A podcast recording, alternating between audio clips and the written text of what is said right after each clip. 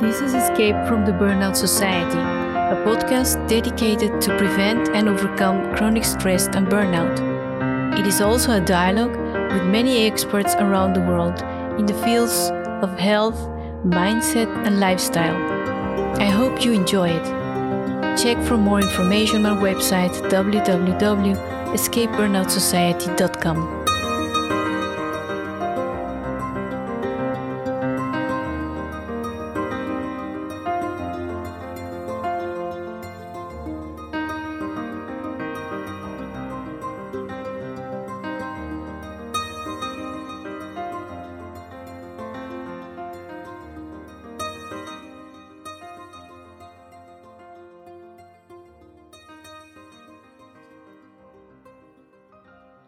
Welcome to Escape from the Burnout Society podcast.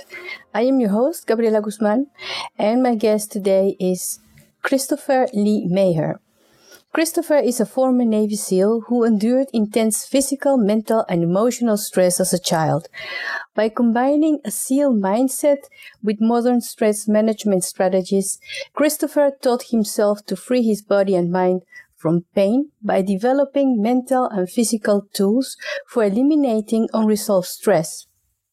Christopher studied traditional Chinese medical practices at the Pacific College of Oriental Medicine and at San University before continuing his studies at the Universal Healing Tao System. He is a student of Grand Master Mantak Chia at the Universal Tao Master School in Chiang Mai, Thailand, and is currently pursuing his master's and doctorate degrees in traditional Chinese medicine. Chris is the author of the book Free for Life, a U.S. Navy SEAL's unique path to inner freedom and outer peace, which is a story of survival and an outline of how people can develop physical and mental tools to break free from a lifetime of unresolved stress. Well, Chris, welcome. Welcome to Escape from the Burnout Society. Nice to have you here. Thank you. Thank you for having me. I really appreciate it. I'm looking Chris, forward to a powerful conversation. Chris, maybe we can begin um, by talking about your background and especially about your Navy SEAL. How did you become a Navy SEAL? Uh, my interest in the SEAL teams came when I found a magazine uh, at a buddy of mine's house, and um, it was a biannual magazine. So it was a magazine that was released twice a year, probably from Navy SEAL recruiters. And once I saw the cover, I knew that was the place for me. I was at a point in my life where I needed a challenge, something that was going to stretch me physically, mentally, emotionally, challenge me spiritually and uh, they did exactly that. How old were you? I was 20 years old and um, fresh from leaving college. Uh, started a business, was an entrepreneur for about eight months, and decided that after reading that magazine, that was the place for me to go. And, you know, the enlistment wasn't too long initially. It was four years commitment. And I thought, well, even if it isn't the place for me, I'm only there for four years, right? I'll be 24 years old. I can create a new path if I want to. And did you stay only for four years? No, I was there for almost eight years. So it, it seemed to be the right place for you at the time. Yeah, it was very good. It was, you know, the thing about being in SEAL training and being in the SEAL teams is I was really young. And because I went to boarding school growing up, the camaraderie was good for me. And the fact that I could really test myself all the time, like I could push my edge every single day. And in SEAL training, when you go through the doors to enter into the courtyard where we do our physical training, up to the left on the wall, that says the only easy day is yesterday. So that means every day they're going to pile on a little more stress, a little more tension, create a little more distortion. And because it's such a minor amount, um, you won't know that you're slowly changing, right? You won't know that your body will eventually be designed in order to look for more stress. And did you ever thought that was well? You thought it was the best place for you to be, but you said you were also looking for something spiritual. Talk about that. How could it be? I mean, spiritual? for me, I've always had a close relationship.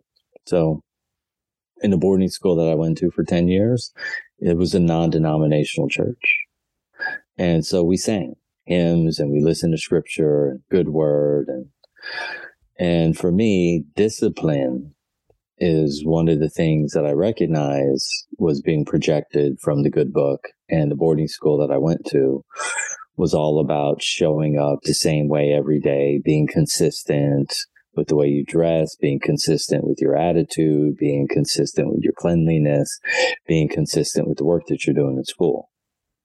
And I could tell that that environment was going to take that to the next level. All right. And then what happened after you left the, the uh, well, you, you, you were not a Navy SEAL anymore. Why, why did you stop, by the way?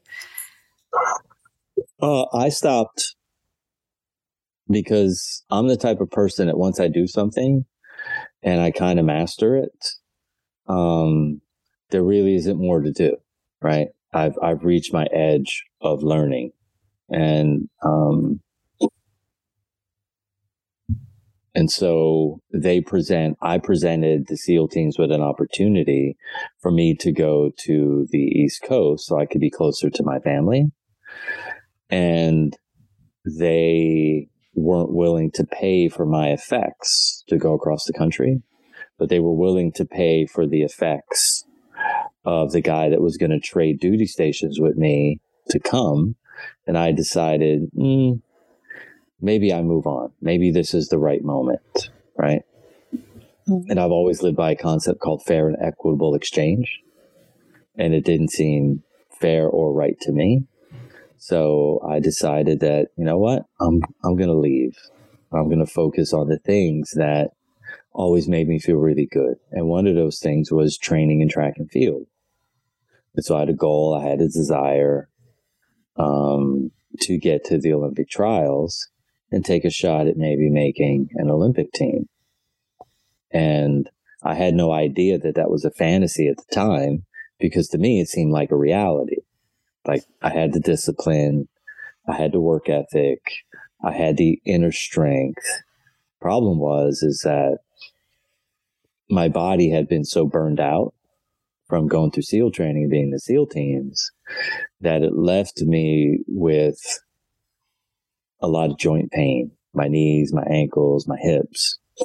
And this was something that I had never really experienced before outside of some minor injuries being an athlete, a little bit of tendonitis in my Achilles tendon before, maybe a little tendonitis uh, in my iliotibial band, which all resolved within like a week to 10 days. Well, this joint pain that I was feeling was happening consistently and I could never get away from it. And as I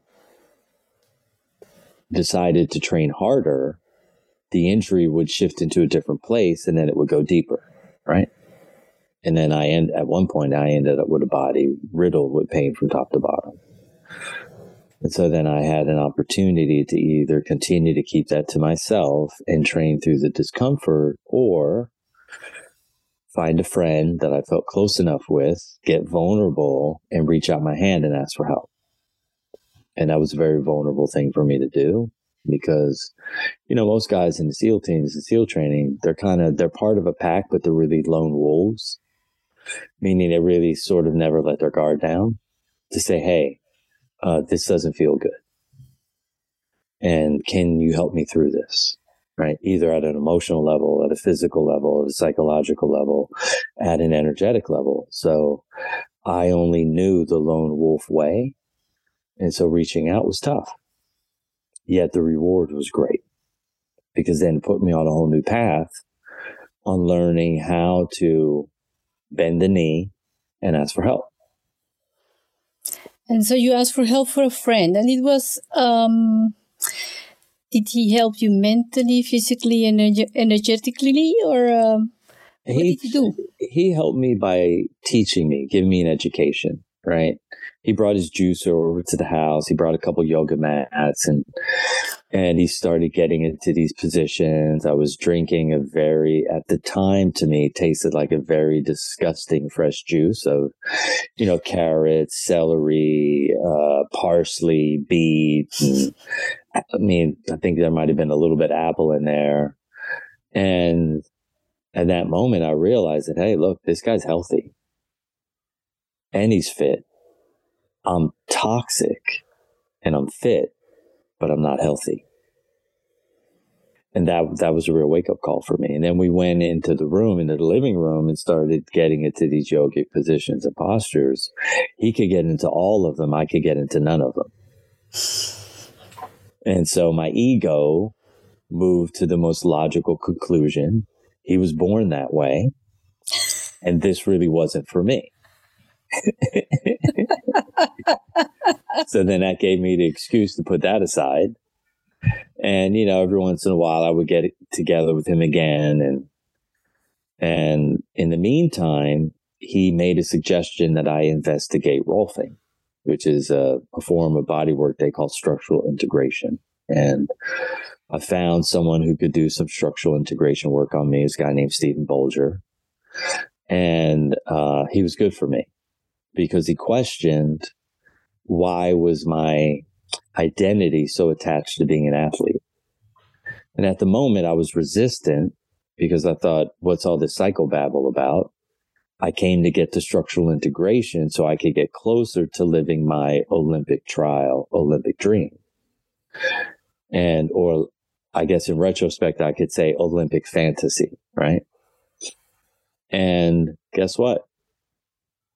as he started opening up my body, I started to see a reduction in the discomfort that I had at the joint level. And that gave me some hope. That gave me some inspiration. Uh, and then I decided, well, we did 10. So then I signed up, I think, for like 60 with him. I thought, well, if 10 is good, then 60 of them will be better. And then I reached a point where I wasn't going to get any more relief from the discomfort that I was in. So anytime someone's in physical burnout or emotional burnout, the thing that they have to realize is they're going to experience physiological, right? Meaning systemic or structural discomfort, right? So they're either going to have like massive headaches, uh, they're going to have foot pain, right? They're going to end up with back pain, knee pain, hip pain, shoulder, neck. They're going to end up with stiffness, right? Rigidity, poor sleep patterns, um, insomnia. All these things are going to be an indication of what? That they're past burnout, right? Like you've moved, actually moved beyond burnout. And now you're in what I call sufferingsville and most humans are going to continue to try to do what? They're going to continue to try to make excuses for it and avoid taking action. And I think the benefit of being in SEAL training and being in SEAL teams is I was able to take action and I was able to go into the depth of my discomfort. And that gave me an opportunity to begin to remove the excessive amount of stress and tension and distortion that was in my structural body. And, and as I got enough relief from that, that opened my eyes to realize that, hey, maybe I need to ask somebody else for help. Right. And so then that put me on the trail of investigation. Yeah, let's go um, for a moment back. You said that they opened your body. How did it happen? What kind of process was that? Oh, so basically, you lay on a table, right? And then they're going to work with what you call your fascia, right? Your fascia is all of your connective tissue. And they started using their forearms, right? And their elbows, and they started digging into these spaces and deeply. And I had to focus on my breath because the only way I could manage the level of discomfort that I was feeling was to breathe intensely and they go all over your entire body. Yet, to be honest with you, I needed something much bigger than that, right? I needed to be involved, right? When I'm laying there my only involvement is my breath and my ability to manage my discomfort with my mind, that wasn't enough, right? And my the tension and stress and distortion in my body um, was extreme, right? So I needed big forces, and the forces that they had to offer for the age that I was, they were too small. Because, you know, rolfing is for like the average human, right? when you're going to something like SEAL training and the SEAL teams, you're pushing your body and your mind and your emotions and your spirit beyond the norm. So now you're atypical rather than typical, right? So your thought process, you know, is atypical. Your physical process is atypical. And I needed something that was much bigger, that generated a lot more force, that also allowed the tools to be in my hands so that I could go at it every day whenever I wanted to, rather than relying on a codependent dependent relationship between me and a practitioner. Because in my view, in order to get out of burnout, one, you got to be able to be honest with yourself first. It's the first step, right? Two, you got to be willing to take feedback from the people around you that love and care about you. And they go, Hey, look, man, you don't look great. You don't sound great. You don't feel good. Maybe there's something going on here. Maybe you should uh, reevaluate the way in which you're doing things.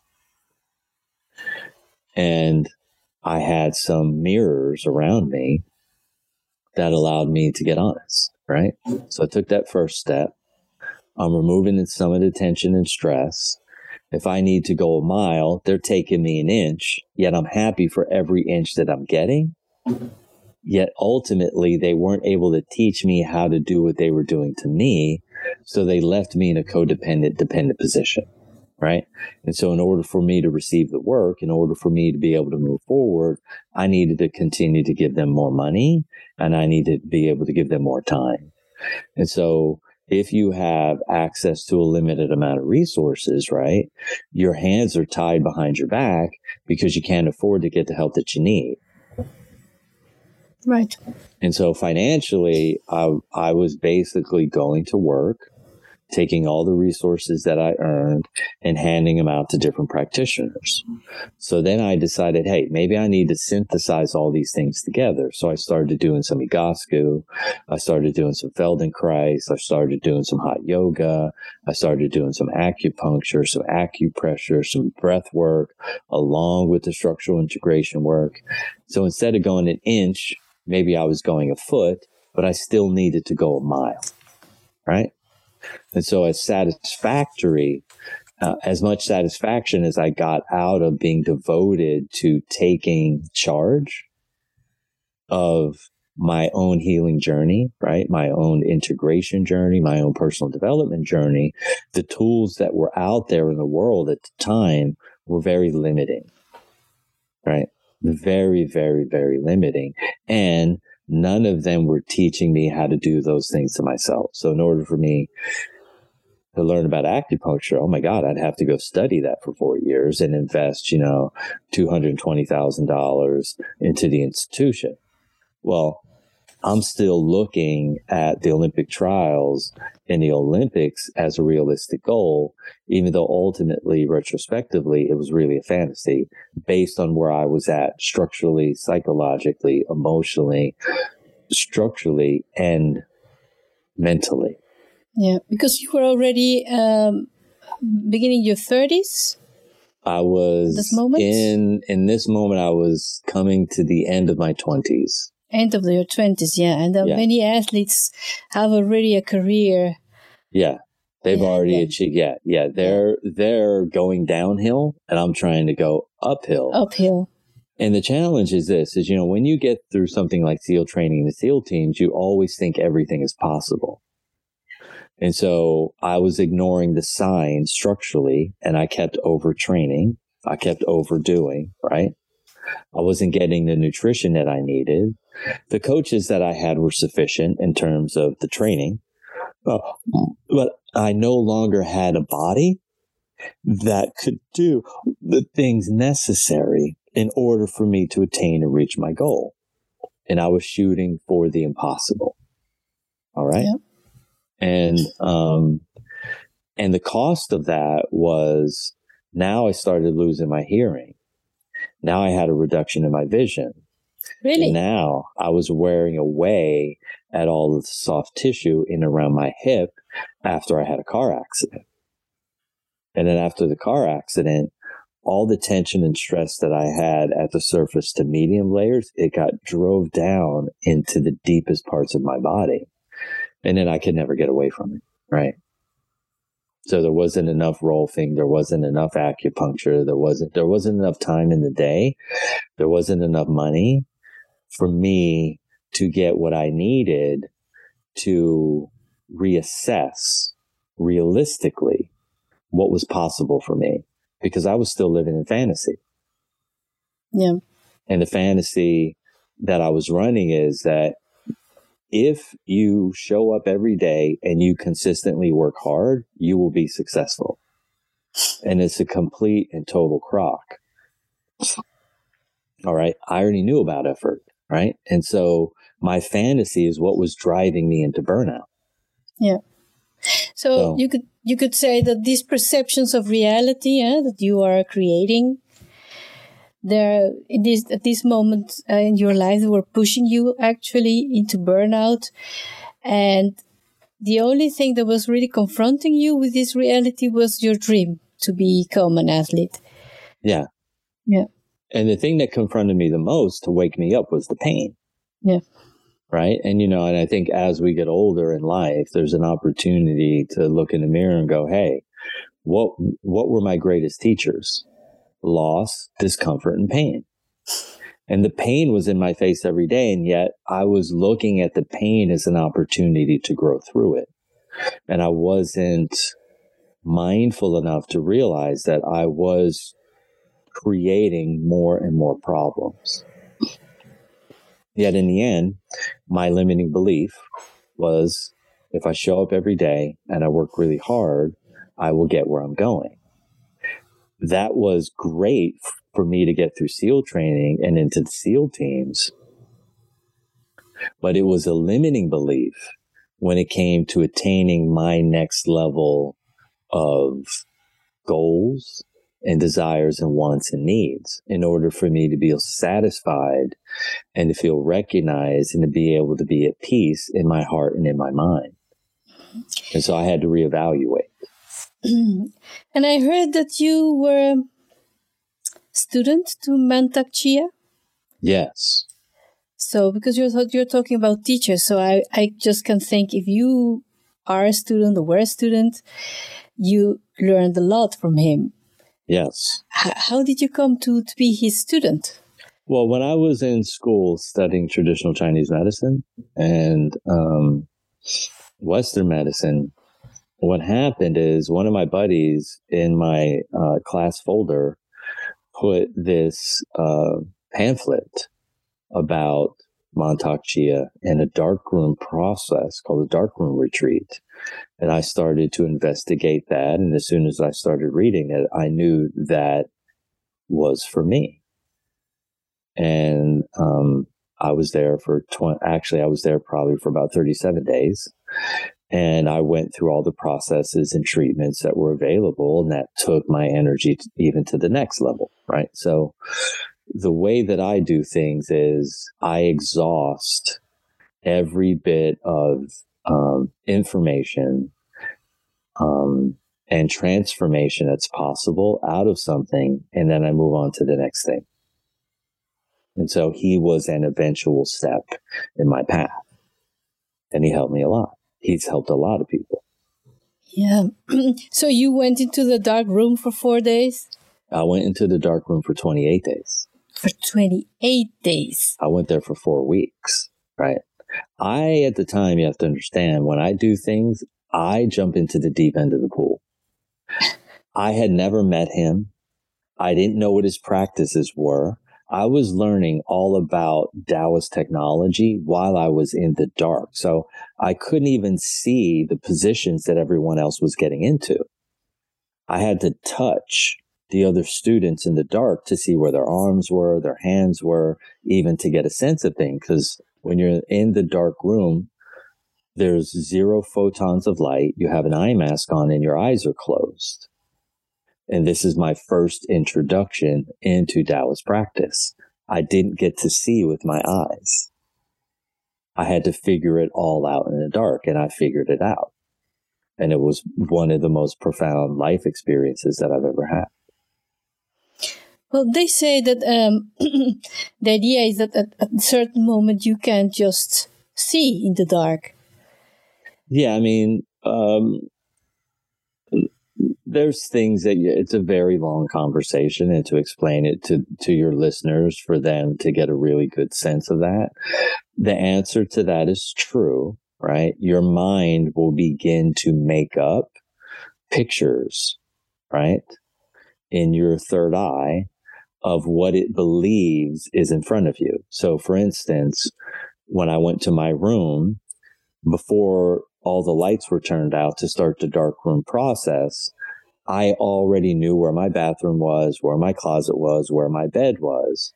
Well, once the lights went out by day four, my body was already, my mind was already making up its own idea about where things were. So I would go in the bathroom, but instead of the toilet being white, it would be brown, right? Instead of the sink looking the way that it really was, it might be a sink from a hotel room that I was in 15 years ago, right? the bed didn't look exactly like my bed. It might be like the bed from my grandmother's house. Okay. And so my third eye was piecing together whatever it was that I needed to see so that I wouldn't run straight into a wall. Wow. Right. And that was my second trip to the dark room. My first trip to the dark room was very different. Right. Um, I began to see with my ears. I began to see with my nose.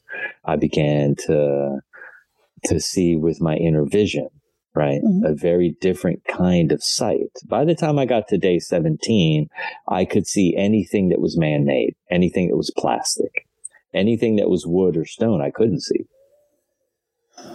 Okay. That is an experience but you're something special. 80, 28 days I've never had before, but um, here's the most surprising thing about that that I think is fun for the listeners. I never bumped into one person in 28 days. There were 60 other people in there. Everyone has an eye mask on. It's in complete darkness and everyone's eyes are closed. Wow. I never bumped into one person. I all and and everyone has their own mat like where you're going to do the practice. Yeah. Every single day when I walked, I would put my sandals down. I was always underneath my mat. Every day I would stop, I'd put my foot out, and there would be my sandals. I was like, wow, this is wild. Like, here I am, right? Uh, you think you need your eyes to see, and once you tune in and you eliminate all of the external stimulus from your vision, you have inner vision, right? You have mm-hmm. instinct. You have clairaudience, clairsentience, omnipresence. And I was accessing very high elevated states of function. And I was able to move around for 28 days, 60 other people all moving around, never bumped into anyone once. Wow. So this is an amazing story, Chris. So, well, this is one of your teachers, and you said you also studied Chinese uh, uh, medicine. What else? Tell tell us, ex- explain us. What else? what else? Oh, for yeah. me, I've studied genetic personalities. I've studied. I've studied and uh, structural biomechanics. I've studied everything basically under the sun that's out there in terms of body work, energy work, breath work I have I have dove in to the deep end, as I said earlier, and I have figured out what works and what doesn't work. Right. And so now I have this enormous toolbox. And so when someone comes to see me and they're dealing with something that is overwhelming emotionally or overwhelming physically or overwhelming spiritually, I get to bring them into alignment and give them um, the experience of true freedom. And then I get to teach them how to do it to themselves because I'm allergic to codependent dependent relationships. Right. Right. What's the best thing a teacher can give a student? Empowerment. Well, how do you empower them? You teach them how to do them themselves. Yes. Yeah. So you have to create. So before I was born, to be honest with you, true transformation, what I call true transformation, wasn't even possible on the planet. Right? It was it was it was not possible. Okay. Mm-hmm. Whatever you went through through your life, you had to suck it up and deal with it. You had to figure out how to control your life with your mind. You had to figure out how to control your behavior with your mind. You had to figure out how to control your breath with your mind. You had to figure out how to control your body with your mind. That was too much for the mind. Well, how do we know it was too much? Look, from 1968 till now, look at how many people are on um, antidepressant medication. Right? Look how many people are using the daily drugs, nicotine, caffeine, alcohol, marijuana, recreational drugs, pharmaceutical drugs, food colorings and preservatives in order to manage and refined sugar to manage their stress loads.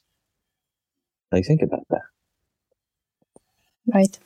Yeah, if you knock on your neighbor in your neighbor's door right now, I promise you, go in and, and they let you into their kitchen, you're gonna find they have their cup of joe in the morning, to cover up the fact that they're burned out and tired. Okay.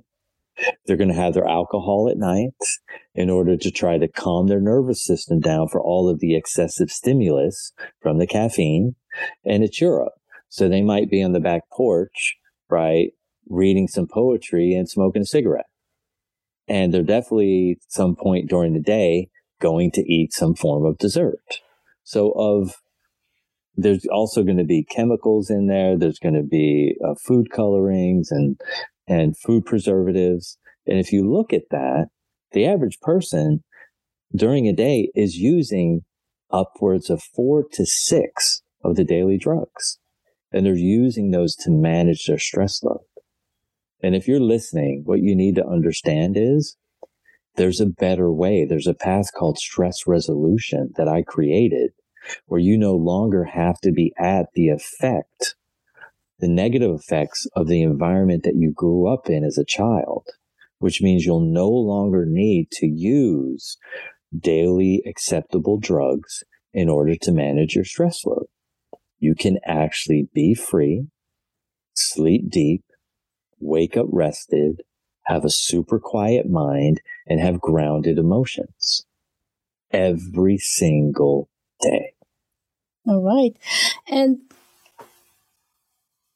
let's, t- before you explain how this really works, um, Chris, um, I would like to ask you about the physical symptoms of unresolved stress because just let's go back to that i think that so many people because i had burnout and i also lived in denial for many months yeah. That you think you don't have stress. I mean, I'm a mm-hmm. happy person 360 days a year. You know, that's, that's the way I am. So therefore I thought, I'm not stressed. I'm okay. But they were, of course, after some years, and then I ended with a burnout. Um, I just had to realize exactly you were saying that you need uh, alcohol to relax and you need caffeine to wake up and so on and so on. Uh, but let, let, let us talk about the symptoms. What are other symptoms people could um, just recognize? Yeah, yeah. Okay, this is great. So here, uh, I'll give you a handful of them. These are the most obvious ones, right? When you're beyond burnout, right? Mm-hmm. Okay. Which means you're living in denial and you're using the daily acceptable drugs to manage your stress load, right? So I would call that beyond burnout, right? What are your symptoms? Well, emotionally, it's very difficult for you to connect, right? To be open hearted, to be available emotionally. Okay. At a spiritual level, right? You're doing things that are immoral, unethical, disintegrous, and unprincipled, right? at a physiological, structural level, it's easy. You've got a ton of gas. Okay. You've got intense menstrual cramps. You either have massive amounts of constipation or you flip on the other end and you've got diarrhea. Okay. You got poor vision. You're losing your hearing. Your hair is thinning. Okay. Uh, you have inconsistent or consistent headaches, right? Somebody in your family has told you your breath smells foul. All right. You're clenching your jaw at night and grinding your teeth. Okay.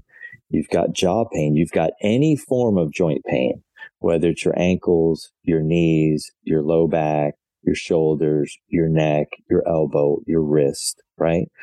You've got some form of arthritis occurring in your joints, right? In your digits in your hands or fingers. I mean, your, your hands or feet. Um, You've got inconsistent sleep patterns. All right. You're getting most of your satisfaction from life, from your identity. Your job means more to you than your family. All right. These are all like basics. You, you obsessively, um, over exercise. So instead of 35 to 45 minutes, you're spending two to two and a half hours at, at the gym the image of your body is more important to you than your behavior. Okay. Um, you're constantly behind time, meaning you're late to the things that you're getting to. Uh, you don't value other people's time. All right. You're inconsistent with your word. Right. These are all like basic, right? Expressions of stress. But here's the question. The question is, how did I get there? Right. And this is always the fun part for me. How do I reverse engineer that? Right. So those are all the symptoms. None of that's the problem. The problem is, is that life unresolved lifetime accumulated stress always leads to those problems, right? Always leads to those symptoms and people consider symptoms problems. And so what they do is they start chasing the symptom like, oh, I got a headache, right? But they're never asking, well, why do I have the headache? They want to take a quick fix, get a pill, get some acupuncture, have somebody massage their feet, but they're never really looking mm-hmm. back far enough to see where it all started. So let's talk about where it all starts, right? Yeah. It all starts with a child is in an experience that's beyond their capacity to process. Why is it beyond a child's capacity to process? It always is. You want to know why? Because the child's mind is precognitive from womb to seven. Ch- children don't understand reality. Right now, a week ago or two weeks ago, okay, to be more accurate, 10 days ago, um, a hundred million children around the world were thinking that a fat man in a red and white suit was going to come down the chimney, drink mama's milk, eat her cookies, and put presents underneath the tree. So when you look at humans, you got to understand they're irrational and they live in fantasy. So let's say you're a child and you get punished for some reason, right? The moment you experience your first bit of punishment, you start to create what I call an alternative personality that allows you to avoid punishment, rejection, humiliation, violence, discomfort, and pain. Okay. So let's say you have a father or a mother. Mother's obsessive compulsive. Dad is always at work and too busy, right? You've done something that mom views as wrong. Okay. Dad comes home and the first thing mom tells dad is, look what your daughter did. Let me show you. And then dad gets physically violent or he gets verbally violent. Once a child has that experience, it puts then their nervous system in a hypervigilant state. That state of hypervigilance locks them into an inappropriate stress state that we call fight or flight, mm-hmm. freeze or fawn. Fight or flight, freeze or fawn. Now, this is already happening between three, four, five, six, seven, eight years old. And every time the person engages in avoidance strategies to avoid punishment, rejection, humiliation, violence, discomfort, and pain. Okay. They are no longer being themselves. And when you're moving in the world and you're being inauthentic, that causes half of your brain to turn off electrically. And now you're in a lateralized state of function. So every action I take from there, from a lateralized state of function, meaning half my brain, one hemisphere is turned off electrically, one half of my body is turned off electrically. Okay. And now everything I do, everything I eat, everything I drink, how, how many hours I sleep, every performance I give is now having a negative reaction inside my body because my nervous system doesn't understand who I am. And that causes stress. That stress manifests as physical tension. If you get enough physical tension in your body, it causes structural distortion. What does that mean? It means the bones are rotated in the wrong direction and now the joints are receiving too much friction. From there, I now move into a chronic or intermittent symptom that we talked about a headache, back pain, knee pain, mental confusion, brain fog, massive amounts of anxiety, uh, repetitive states of anger, repetitive states of self righteousness, and the list goes on, right? So, so, so those are the symptoms. What's really fun about that algorithm there is that tension is directly in the middle. If I reduce my lifetime accumulated stress load, guess what happens to my restore, repair, and recovery rate? Now it gets high. I sleep five or six hours and I feel like Superman. Okay. Right. Versus, mm-hmm. versus I sleep eight, nine hours. I wake up and I still need a cup of Joe. Why? because the restore, repair, and recovery rate is too low and my lifetime accumulated stress load is too high. So what would the prudent thing be to do? It would be to do everything that I could to reduce the tension that's allowing my lifetime accumulated stress load from when I was three and seven and 10 and 14 to still be present in my life when I'm 45. Reduce that raise your restore, repair, and recovery rate. And guess what happens to your symptoms? They disappear. Your headache disappears. Oh, it's so weird. I haven't had a headache in three months. It's so weird. I'm waking up. I'm feeling so good in the morning. You know what I think I'm going to do, honey? I think I'm going to get a gym membership or I think I'm going to join that running group because now guess what? I have the energy that I need to be present to meet my goals and desires, right? So when I was sharing with you my story, well, guess what? My lifetime accumulated stress load was at about a 99 out of 100. So my restore and repair and recovery rate was super, super low. So even though I was doing everything I could to get a massive amount of sleep, every day that I was waking up, I was waking up with more symptoms because I was never repairing from the day before stress load, right? So you got lifetime accumulated stress, you got daily stress. So what's the key? What's the only way out? Reduce my lifetime accumulated stress load by doing specific things. What would that be? That would be getting in a Bestercise program. What else would that be? Getting and doing body of light attunements, body of light transmutations. What else would that be? That would be uh, getting into some form of ma xing and using my breath to remove all the tension and stress that's being stored in my structural tissues, my muscles and my fascia. If I can remove and reduce my lifetime accumulated by 50%, I double my restore, repair, recovery rate and I get to see my symptoms disappear. And guess what raises? My level of happiness gets higher. My level of hopefulness gets higher. My engagement and passionate affair gets higher. Well, really, that sounds great. that really sounds great, of course. No, because you know, you are just describing the habits of, I think, uh, 85 to maybe 90% of people in the Western world. You know, what you eat, how you eat, how you behave, the things that are important for you. And of course, uh, maybe, uh, 30, 40 years ago, we might just have had another kind of food. But, um, but stress is always there. It's, it has been always there, been there. You said, well, before it was difficult to get rid of it. Now it's possible. Tell us, how do you work with someone? Where do you start? When I start with someone, the first thing is they have to read my book, right?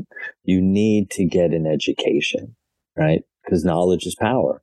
Applied knowledge is extremely powerful. But at least when you have the knowledge and you have the information, you can take heartfelt action to your own benefit without information, right? That's consistent, does what it says and says what it does. It's impossible to take heartfelt action to your own benefit because you live in what I call stress ignorance. And I liked your numbers. I would up your numbers a bit higher to say that 99.9% of the planet lives in stress ignorance, right? I think over the next 30 years, if we could shift 10% of the world's population into stress management, right? Yoga, breath work, healthy dieting, fasting, all these different types of things, we could start to reduce at least um, the lifetime accumulated stress a bit, but we could reduce the daily stress load a lot, right? Then we have the opportunity to get into what I call stress resolution, and that is a completely different lane from stress management. And that is by manipulating the body, or is is it? That is by removing tension, physical, physical, physical tension, right, comes out of the structural tissues, muscles, and fascia, right? Emotional tension comes out of the breath, right? Mental tension comes out of the thoughts, and spiritual tension comes out of cleaning the energy. Right. So you, so when you're, uh, you know, when you're in the SEAL training, SEAL teams, when we go into an operation, we're attacking things from all sides, right? We're not going in with one singular plan. What happens if things change, right? That means we're not going to be able to produce the outcome of the result that we really want. So therein lies the challenge. Is the person willing to be honest enough and recruit and investigate to their own benefit and then recruit people who can come into their life and teach them the things that they need to know in order to take control over their mental, emotional, spiritual, and physical wellness. And is the information that the people are giving them are they also teaching them as well to manage their own stress loads? And so when someone comes to work with me, the first step is education. Without right. the education, they have nothing. I tell people all the time, like, look, you're not paying me for the body work and the energy work and the guidance, the coaching. That's all free. What you're paying for is the education because I'm going to teach you how to manage this and resolve this all on your own. So you don't need me. And when I get them on a program and they're doing that consistently, now they're self empowered, right? The communication changes, the relationship with their husband changes, the relationship with their food changes, the relationship with sleep changes, the relationship with their body changes, the relationship with sex changes, the relationship with money changes, right? They shift out of scarcity consciousness and into an abundant mindset because now they're thriving versus surviving. And anyone who has a lifetime accumulated stress load that is super high, they're in survival mode. Like look at Bill Gates and take a look at Jeff Bezos. Those guys are living in constant levels of fear. How do we know? We know based on the amount of money that they have and the amount of money that they share right? Only someone who was living in fear and fright and flight would choose to accrue that much money to stick somewhere in a bank so that other people could benefit from it. That would not be heartfelt action, right? And so the amount of success that you have in the external world is no indication is no indicator of how successful you are in the internal world. Your success in the internal world is whether or not you have symptoms of stress that are overwhelming you. Again, headaches, poor sleep patterns, poor communication, complicated relationships, scarcity mindset, any level of discomfort in your structural body, joint pain, any level of physiological issues. Like if you just went to the doctor and they removed your gallbladder, you are beyond burnout. If you went to the doctor and they removed your appendix, you are beyond burnout. You're a toxic mess. And you got to be willing to hold up the mirror. That's why I said the first step is inner honesty. Of course, recognizing what, what, what the signs are and recognizing that you need help. Yes. Because I think, uh, well, that was one of the reasons I created this podcast. Um, so many people that live with very high levels of stress and they never address this stress. You know, they keep on just denying or thinking that it's normal. That's even worse. Huh? That's normal. Everybody lives like that. So I'm yeah. normal. Yeah, here's one of the funny things that people say, right? They say, oh, it's old age. No, it's stress ignorance and an, an inability and a desire to take heartfelt action to your own benefit. It is not old age. I don't have any pain in my body. As soon as I close my eyes, I fall straight to sleep. As soon as my alarm goes off, I wake straight up, right? My energy is abundant. My mind is quiet. My emotions are grounded and my body is comfortable. And I'm going to be 60 soon. I think many people would like to have that when they're 30.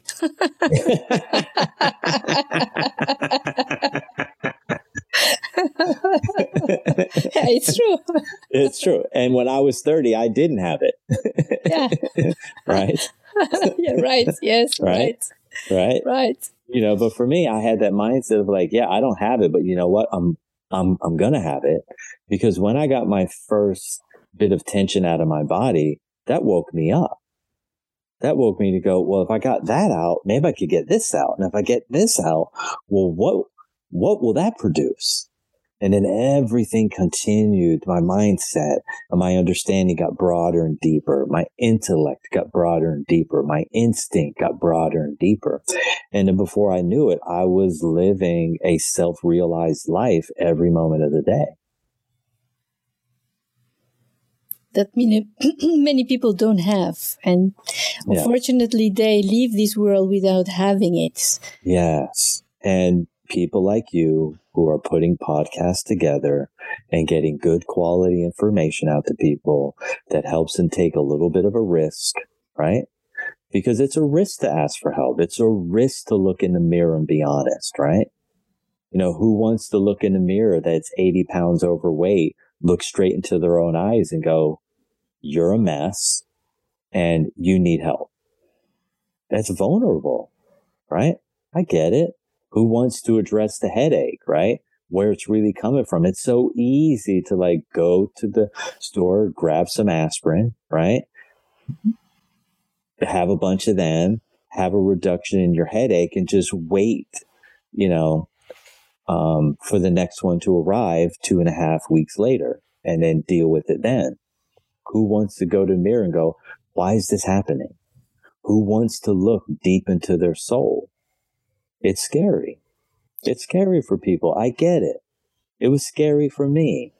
But then I got to the place where I had so much pain in my body, and I was someone who lived and thrived in my body. I had no choice. Because if I didn't, we wouldn't be on this call. I would be dead. Really? I would be dead. Was it so bad? Oh, yes, of course. It was that bad. Right before you know it, it's something like a brain aneurysm, and boom, you're gone. Or it's going to be a heart attack, or boom, yeah, you're, yeah, you're gone. Because I, I, because at the pace that I was going, I wasn't going to stop. Yeah. Right. Then it would be the next goal. Now I'm going to climb Mount Everest. Right oh, I lost a couple fingers and toes. No big deal. I'll try it again, right? And what am I accomplishing? Right? I'm losing my body in the process. I wanted to gain my light. I wanted to gain my body. I wanted to gain my humor. I wanted to gain on intellect. I wanted to gain more instinct. I wanted to gain more happiness. Life is short. And you got two choices. Either you get into it all the way or you kind of surf the edge. And some people, that's all they want. I'm looking for the people who are like, I no longer want to surf the edge. I want to get into my life and I want to be consistently happy. I want to have a super quiet mind. I want to have grounded emotions. I want to have a comfortable body and I want to have more energy than my nine year old son. Those are my tribe. That's the people that I'm looking to reach. The person who wants the most that they could get out of this life experience. Of course, but they need to invest quite some time, I guess. How how how long does it take for a person to to accomplish one of your programs Five that days. you offer? Five days. It's the the shortest one. Five five days. That's the shortest one because I do things in an intensive fashion. Yeah. Because I don't have time to play around. Like I'm going to be 60 soon. So I remember when I turned 53, I was, uh, it was on my birthday and I was putting some trash in a trash can. And I heard this little voice and said, look, man, you only have so many more people that you're going to get to impact. So you need to design your, the next state of your business in a way that matches the kind of impact that you want. And I thought, yeah, I'm never doing a one on one session again. I want to work with people that are all in. And you know what? If you're not all in, yes, no, next. If you're all in, great. I'm your guy. All right. So five days. And do they have uh, to be there physically or they can Yes, also do it online? No, no, no, they need to be there physically. I got to get into their body. I got to turn on their upper brain. How am I going to turn on their upper brain without creating a piezoelectrical response that turns on both hemispheres of the brain electrically?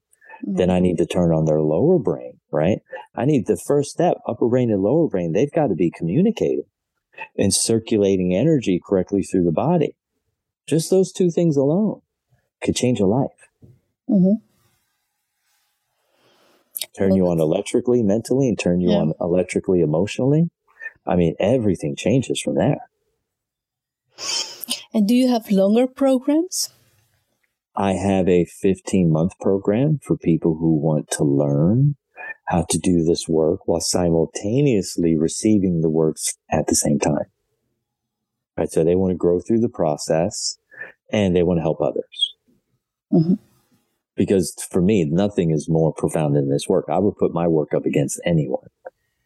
You could literally put like 15 MDs off to your left with six other PhDs, and you could put me off to the right, and you could give them, here's your person, here's my person. They got the same symptoms, and then I will sort them out lickety split, and they will be, they'll still be running lab tests. Calling the insurance company. Yes. okay. Call a doctor. Well, um, Chris, tell me, um, you you just have might have changed many lives with your programs and with your approach. One Can you thousand tell us? percent.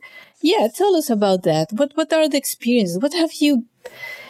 Uh, Everything and a- anything and everything under the sun, right? From family challenges, right? Mothers and daughters unable to communicate effectively, intense amounts of anger, running at a family level, alcohol abuse, drug abuse, um, sex addiction, sexual trauma, um, you know, stiffness in the body, uh, inability to sleep, an inability to take action to someone's own benefit, uh, lost in their life, someone who makes, you know, has a job that where they create a lot of impact for others, but then for themselves, they can't take action, completely unhappy, miserable. uh, people who are excessively judgmental, excessively self critical, excessively disapproving of themselves. Uh, you name it. All the physiological stuff, all the structural stuff, all the energetic stuff, all the fractured psyches, um, emotional states around the world. And, you know, we, we, we give them the tools to put themselves back together, right? Because the only thing in the way is tension, and stress, and distortion. Once you change that, the body then heals itself. But you've got to put the body in a favorable position so that it can do its work. And how, um, let's say, how old is the average person that comes to you? Are there seven to oh. 77? Really? Yeah, seven to 77. Oh, I would think that people already about my age would be with you. I mean, like uh, 40s, 50s. Uh, yeah, 70 to 77. Yeah. Sometimes they're in their 80s, you know. Um, for me, it's, it's, a lot of the people that I work with now, obviously my, my approach has changed over time, but people who are hungry for change are usually people who are self starters, right? On entrepreneurs, coaches, uh, people who want to guide people into a better life. You know, there are also people who are willing to hold up the mirror going, Hey, I, I think I need to grow beyond this too. And then my favorite thing to work with is families, right? Mom and dads that are in their, you know, mid 50s, early 60s. They got kids that are in their 20s and 30s and are have some level of struggle and the parents care enough and the kids trust their parents enough and they take the leap and guess what? They get exactly what they wanted plus more. Right and imagine what people young people and i'm talking really like like you when you were in the 20s and you just uh, finished the navy seal uh, uh, um, well life you had because it was a kind of life lifestyle as well. Um, that you would know what you know right now.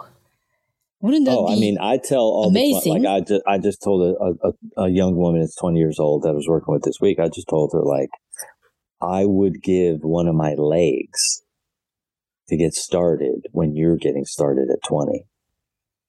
Right? Because I mm. got started on that when I was 29. That other nine years, it's enormous because I would have already impacted millions of more people if I had started nine years earlier. Right.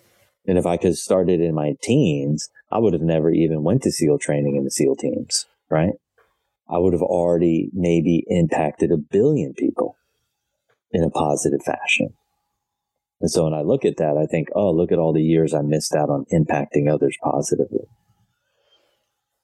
Yeah, but well, Chris, now that you um, have so much energy and so much knowledge, and you're going to become 60. You have could be become 100. Yeah, yeah, yeah. We, we, yeah, yeah. Why not? Yeah. Yeah, I mean that's that's possible. I mean, I function the way I function now is better than when my the way that my body, my mind, my energy, my emotions function now is like 10 times better than the way it was functioning when I was 30. So, and um, I assume because I will continue to keep pushing the envelope, keep stripping it down more, keep opening up more, finding other crevices in my body where there's distortion and discomfort. And I'm totally devoted. Like three, four, five days a week when I'm in Los Angeles, I am seeing other practitioners. I'm not sailing out of here like, oh, I've reached the Mecca and I got all the answers. No, there's, this is human evolution, right? We're going to continue to evolve as a species for thousands of years. And I feel like anyone who gets a hold of me gets a really big jump start ahead of everyone else. Because once you put in the time, right, when you have instantaneous permanent change, there is no going back. I'm not talking about going to get a massage and somebody's playing woo woo music in the background and they're rubbing oil on you. I'm talking about true transformation. And though I say this and people understand the concept of the word, they don't know what I mean. Like I have created the only true transformational process on the planet. Right. Okay. It is absolutely flawless and foolproof. It gets the job done. It does what it says and it says what it does. And if you put in the time, the energy, and effort, you're going to reap the reward. And every you, day the rest of your life. Yeah. Have you um, convinced skeptics? Oh, I look, a lot of my clients are MDs and PhDs, right? And Yale, Harvard, Brown, uh, U of Penn, um, they've gone to all the institutions, right? The learning institutions that are at the highest level. And after they get done their five day process, they all bend the knee because they understand what true transformation is, right? Mm-hmm. What I um I believe that has to do with a lot of emotions, so they open yes. up emotionally. For sure. Well, what happens is is that they their other parts of themselves get turned on, right? When you're only operating out of an out of analysis for the way that you move through the world and your success, that means if your focus is purely there, your emotional body's laying stagnant, right? Your emotional development is rested. Once you pull out the stress and the tension and the distortion that's keeping that emotional body arrested, guess what happens? That person emotionally matures extremely fast, right? That 10 year old immature emotional self integrates with that 47 year old self within a two, three week period. Because what what does what what does unresolved stress and trauma and trauma do right? What does that do in the body? It retards growth right? Emotionally mentally physiologically structurally psychologically energetically and once you pull that out now they can blossom right and the, the blossoming happens extremely fast mm-hmm. relative to where they were and they get to understand what true transformation is. And most of the MDs that I work with, they don't understand what I'm doing or how I'm doing it. They simply know that the result works. And so they don't even spend time even questioning, right? Because they're happy. They're having a great relationship with their kids. They're having a 10 times better relationship with their wife. They're having a lot more financial and professional success. And they know it's coming from the work that they're doing but they still understand what I mean. You say that they need information, and that's the first step. But so they they're able still to absorb enough information to be to take a risk. To take, right? yeah, to take, to take a, risk. risk. Yeah. yeah. So the book Free for Life, right? A Navy SEAL's unique path to inner freedom and outer peace is about what? It's about reading the book. It's what's it, 1997 or something ridiculous? Like if you're not willing to spend 19, look, you spend $15 on a hamburger, right? Okay. You can go to some restaurant, you can spend $25 on a salad. If you're not willing to spend $19 on a book, $20 on a book in order to get the information that you need to have more energy, to have a quiet mind, to have an abundant mindset, to have a comfortable body, and to have um, a, a, a, what do you say, beautiful, flowing, comfortable, satisfying emotions, then you're not my person, right? Because you're not even willing to take the smallest risk. Right. So, so okay, people buy the book. Then, uh, if they're interested, they can find you. Uh, then, then the they website? email. It's simple. No, yeah, they go. Yeah, they go yeah. to support at truebodyintelligence.com and they email, and we respond to the email quickly. I mean, obviously, if it's on the weekend, no one's working, but we get back to you within two or three days. Mm-hmm. And then we send you a one sheet that says, Hey, look, if you really want to get in his path, this is the process that you go through. And I'm willing to spend 30 minutes, 20 minutes with anyone on the phone that's vested in getting better, right? That's vested in improving in some way. Right.